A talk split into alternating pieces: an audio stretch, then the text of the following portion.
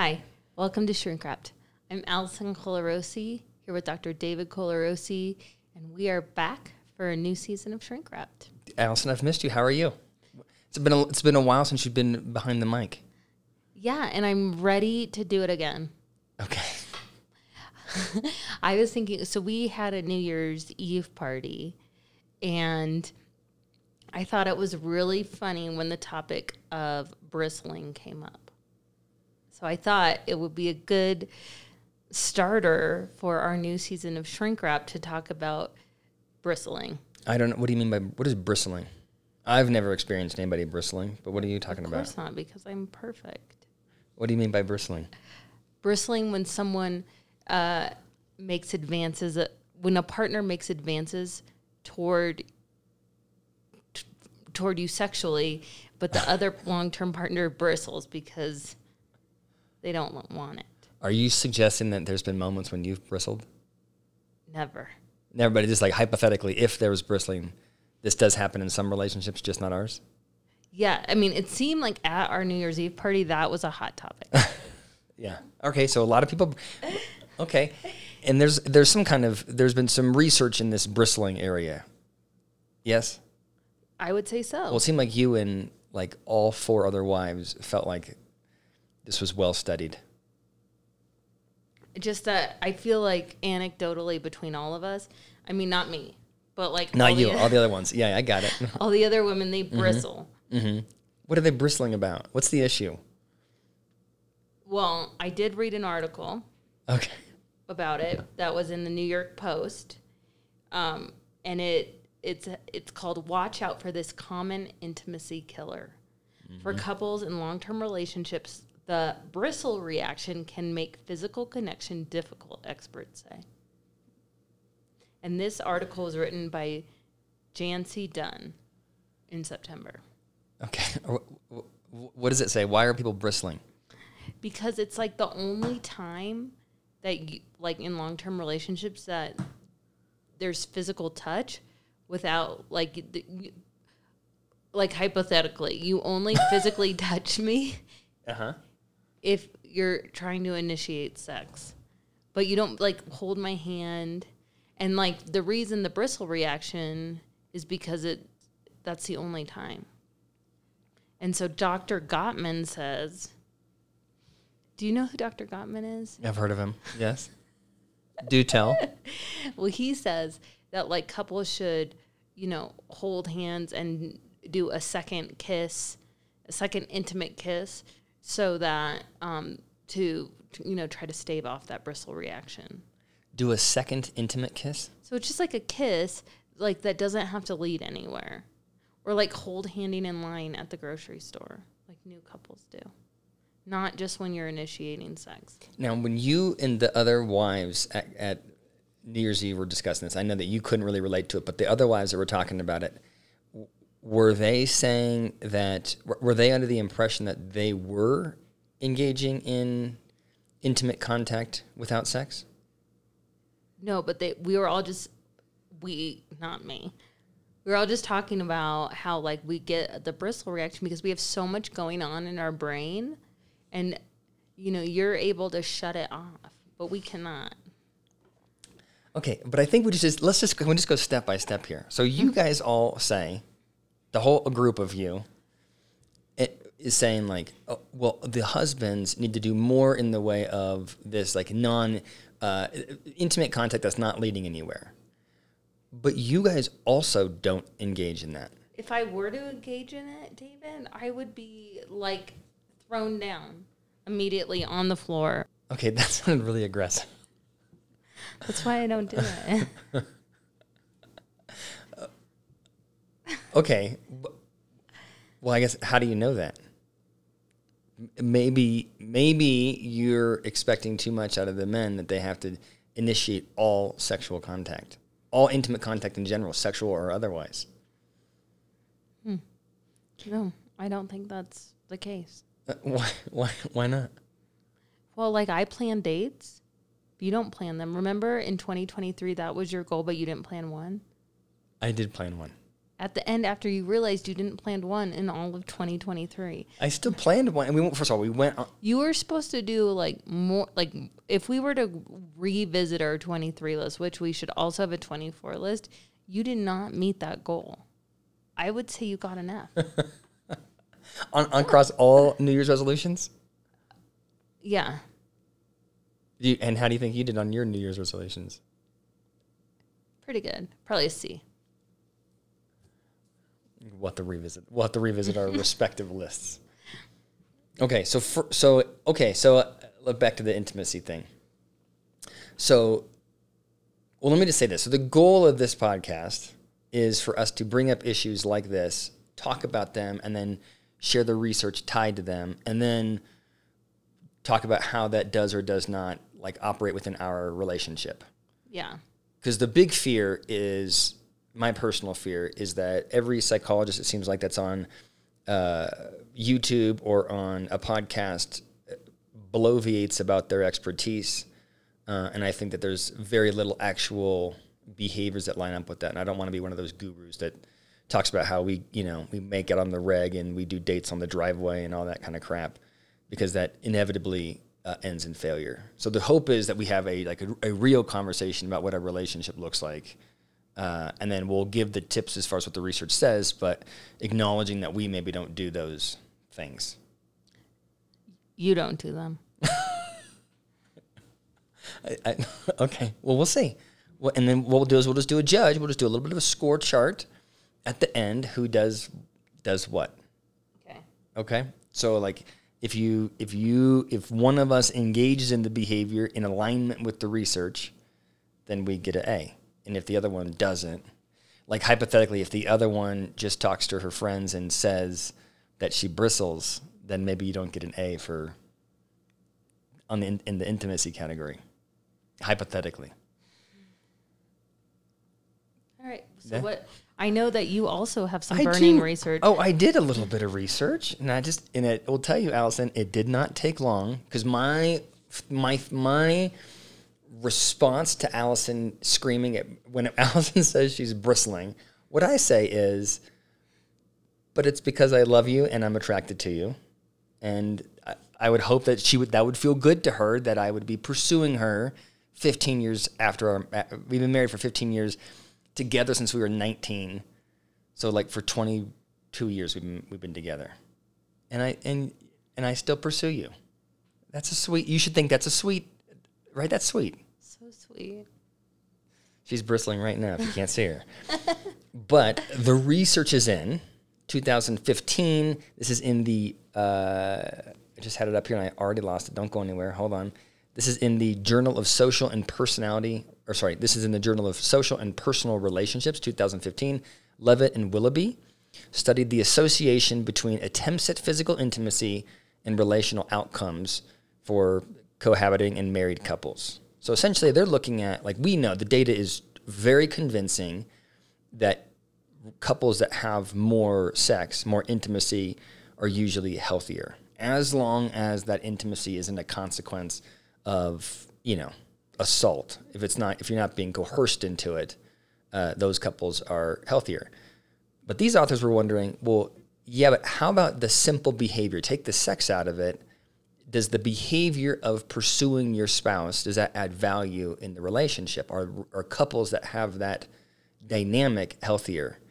And the answer is a resounding yes, Allison. Because for two reasons, the answer is yes for two reasons. One is it does indicate that the pursuing partner want is is is, is attracted to the other person that the pursuing partner values the relationship values the connection. Maybe you're bristling because you're like i've been busy and i don't want anything to do with you right now. I just want to decompress. But the implied message is hey there's somebody else in this house that wants to be with you. That's one reason why. And the other reasons that the authors suggest is that when you are uh, the fact that you're being pursued by your partner indicates that your partner is probably not out philandering around, you know, getting it from somewhere else. So, my I think globally, you're welcome. I'm I'm I'm doing God's work. as your friend would say. But what about what your when you sent that article to your fellow psychologist? Mm-hmm. What did he write back to you? He suggested, I don't know, I'm not sure if he can be trusted. He said that I was doing me search. Me search meaning you're like just finding research to validate your own opinion. Yes. Okay, well you did that. and I found it. So the question for you is: Is there? Do you have a rebuttal? Um, I no, I think it makes sense. I think I think your timing is off. Like I feel like timing is important, and y- your way of um, pursuit is like while I'm, I'm trying to get things done around the house. Okay, first of all, I, I would I would say that maybe I pursue frequently enough that it's sometimes when you're not doing anything around the house, it's just that you're watching whatever the crown on TV. And you also seem to bristle then. Because I'm watching The Crown. Well, is there going to, if you want, you could just allocate some empty space time where you're not doing anything or watching The Crown. Okay, you're right. So I think, um, I think yes, you you get an A plus in pursuit. Okay, can I? If I were on your team, I think there's a couple of rebuttals that you could make. Okay. So the one is, what's the line between uh, pursuit and me and the and your partner showing you that you know showing you affection versus coercion, Okay. What is right? Because if it's coercion, it's it's clearly the research would show these authors showed it's clearly damaging to the relationship if someone's being coerced into having sex. So what's the line? Because You feel like you've been coerced? sometimes. Well, I don't think that you have been. But coercion would mean essentially there's some kind of risk to saying no. So, you know, like physical coercion, if the physical risk would be one, like if I'm going to hurt you if you don't do it, right? That's assault. Mm-hmm. Or if I said to you, um, if you don't sleep with me, then I assume you don't love me, mm. or you're not a good wife, or you're not a good parent, or you don't, right? If I'm, if I'm holding, if I make your behavior the marker for whatever evaluation I have, and then there's like a, a cr- uh, you receive some kind of criticism or a downgrading if you don't engage sexually. That would be coercion. So that's not. So that's not. And I think it's an important line that people don't ever talk about, right? Because it's it's the the the driver oftentimes for romantic relationships is somebody trying to seduce the other person. But I don't think that we talk enough about when does seduction go over the line where now it becomes coercion. Yeah. Yeah. I mean, this article um, that I read said that, you know, like a lot of times the people that are bristling feel guilty because they're bristling. They don't want to be bristling, but, you know, timing is everything. so is that like, is that coercion? No. It's coercion. It's well, it's the, the the no no sorry I should say yes. If you feel if if I make you feel guilty because you don't engage, then yes, I'm coercing you. But ne- but now I should also tell you the next question that you should ask related, related to this article is what are we talking about here? Are we talking about actually having sex or are we talking about the pursuit of it? Just what this is telling you, this article is telling you that the pursuit of it is important, right? That those that the behavior says something to you about how I feel about you and how I feel about the relationship, and that's a value add. You get the benefit to the relationship whether or not the couple engages in sex. So you saying no, it's not a good time, is totally appropriate, and that does not negate the benefit of the husband pursuing Or wife So- pursuing? or wife pursuing. But this research would suggest that the lion's share of the time it's coming from the husband in a male female relationship. So, so uh, what I guess I'm saying to you is you shouldn't feel guilty for not engaging. What you should feel, if you were going to feel guilty, it would be about chastising your husband at like a, like hypothetically if you're at a New Year's party and all of the wives were getting together at the, at the dinner table complaining about how all their husbands pursue them too much. Well, you should all be like, We're- you know we what? were- We're okay, all you- really you lucky. make it sound like we weren't fun. It was a really fun party, and we were laughing about it. Okay. I'm just saying, you're, w- and to, to all of those women, you're welcome. Don't you think? Yeah. So, what's the best? What's the what's the? Do you have a tip? Do you have a tip of the day for the audience? I know you like tips. I feel like we should take into account both articles we read. There should be non-touching person. I mean, touching without pursuit every day. What's the point of the touching? See, that's why I, know, bristle. I know. I know. I know. I know. okay, so Gottman says And so, what do you do? You think you you touch without pursuit? what? I didn't hear in the mic. Do you think you touch without pursuit? I think I'd like to leave the door open to pursuit. but yes. N- no. D. Okay. Do you think you don't uh, judge and then talk with your friends at New Year's parties about too much pursuit?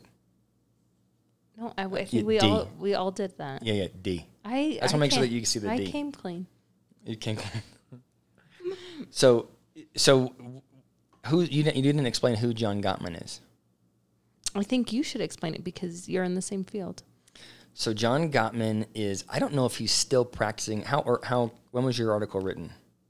In September, but I don't know when he when when It doesn't. It doesn't matter. Yeah. He's he's a exceptionally talented psychologist uh, that studies relationships, and I believe he's in his 90s now.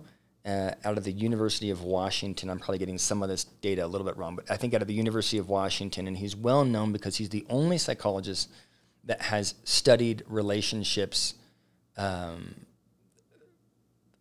in a lab. Like usually, like the, the study I'm citing here, what they did was they just asked couples via survey, how many times do people pursue you and how and how do you feel about the relationship, right? So it's just survey design. They're not actually watching these couples engage. And you can imagine, you know, at the flaw, if Allison was going to criticize this argument or my article, she could say, well, who's making the judgment about what the pursuit looks like? How are they identifying coercion? Or like all those kinds of things. And so to study a relationship in a lab is really difficult.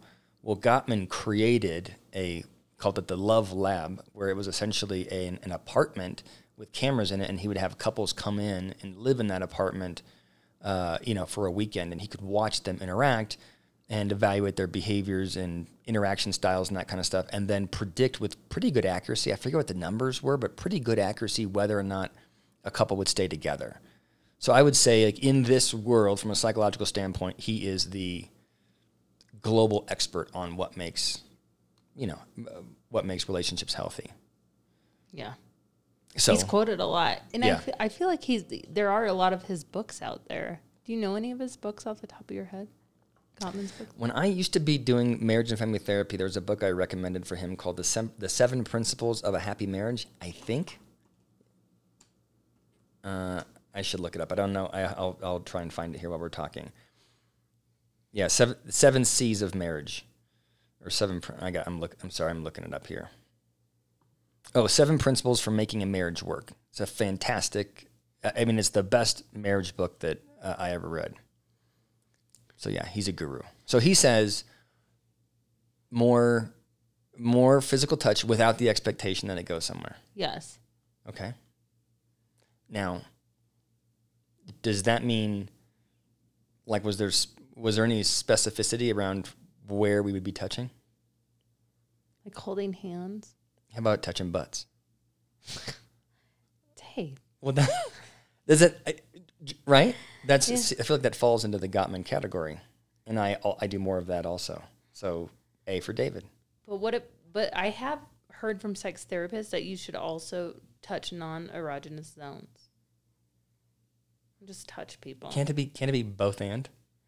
I don't know. I'm asking you. I say yes. all right, all right. This is hashtag me research. Me search. Me search. All right. Okay, so the the tip is uh, pursued partner. If you're the partner that is get, getting pursued most often, you can still bristle, but do recognize the fact that it is a marker of Affection. of, of, of affection. That's a love language. And if you are the, if you tend to, if you tend to be the pursuer, maybe touch some non-erogenous areas every once in a while. Yeah. And if you're the bristler, you know, think about what it feels like to be um, for the person who, who's pursuing you to always have someone bristle. Yeah. Hey, that's a good. Yeah. What do you What do you think that's like? I get a D. I get rejected. I get rejected. I get like six rejections a day of a bristle. It's bad for my. I feel like, bad I for feel my like ego. we need a lot of feedback on that. anyway, this is our first one back.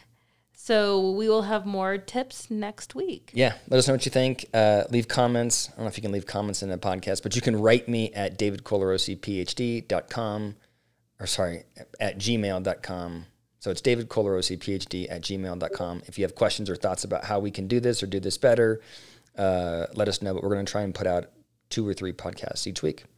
And we'll record them when it's convenient for us to record it like uh, via video and we'll post it on YouTube. All right. Till next time. Love you. Love you.